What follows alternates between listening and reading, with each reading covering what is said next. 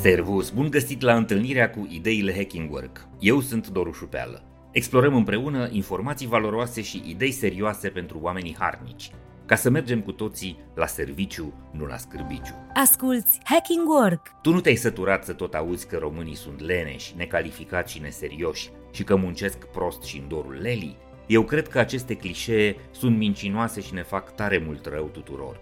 M-am gândit să deschidem noul nostru sezon de la radio cu trei argumente puternice care contrazic acest folclor deprimant și denigrator și construiesc o imagine mai bună și mai corectă a angajatului român.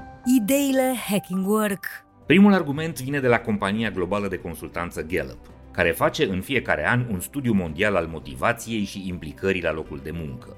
Ediția din 2023 a prestigiosului raport de cercetare Gallup a venit cu o mare surpriză.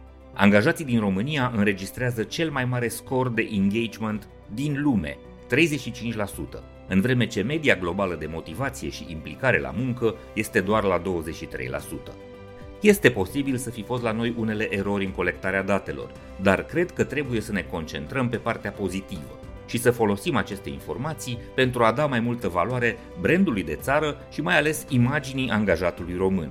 Ei bine, în vreme ce 77% dintre angajații din lume sunt dezinteresați de munca lor, noi suntem oficial campionii mondiali ai implicării la muncă, iar scorul nostru de motivație este dublu față de cele mai multe țări europene. Așa că nu ar mai trebui să acceptăm atât de ușor clișeele care ne fac leneși, neproductivi sau de lăsători. Al doilea argument vine din controversata industrie de videochat. Am descoperit în episodul de podcast Hacking Work realizat cu Maria Boroghină că România este campioană mondială în acest sector al divertismentului online pentru adulți.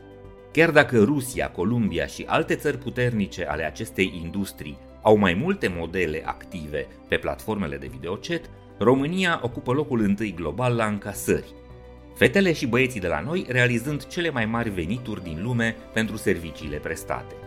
Dincolo de discuțiile delicate și controversele despre specificul muncilor, cred că este important să înțelegem că există niște abilități, competențe și activități la care ai noștri se dovedesc a fi cei mai buni din lume. E vorba aici cel puțin de capacitatea de a comunica în limbi străine și de a demonstra empatie și atenție în relația cu clienții. Al treilea argument se referă la cei peste 8 milioane de români care au plecat definitiv sau temporar la muncă în străinătate în ultimele decenii.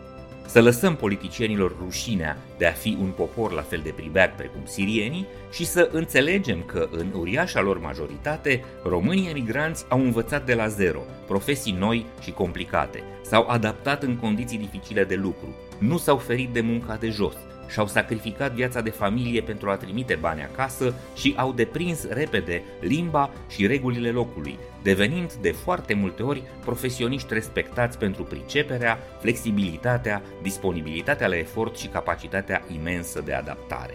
Sunt rare popoarele capabile de asemenea sacrificii și eforturi, iar lucrul ăsta trebuie remarcat și respectat.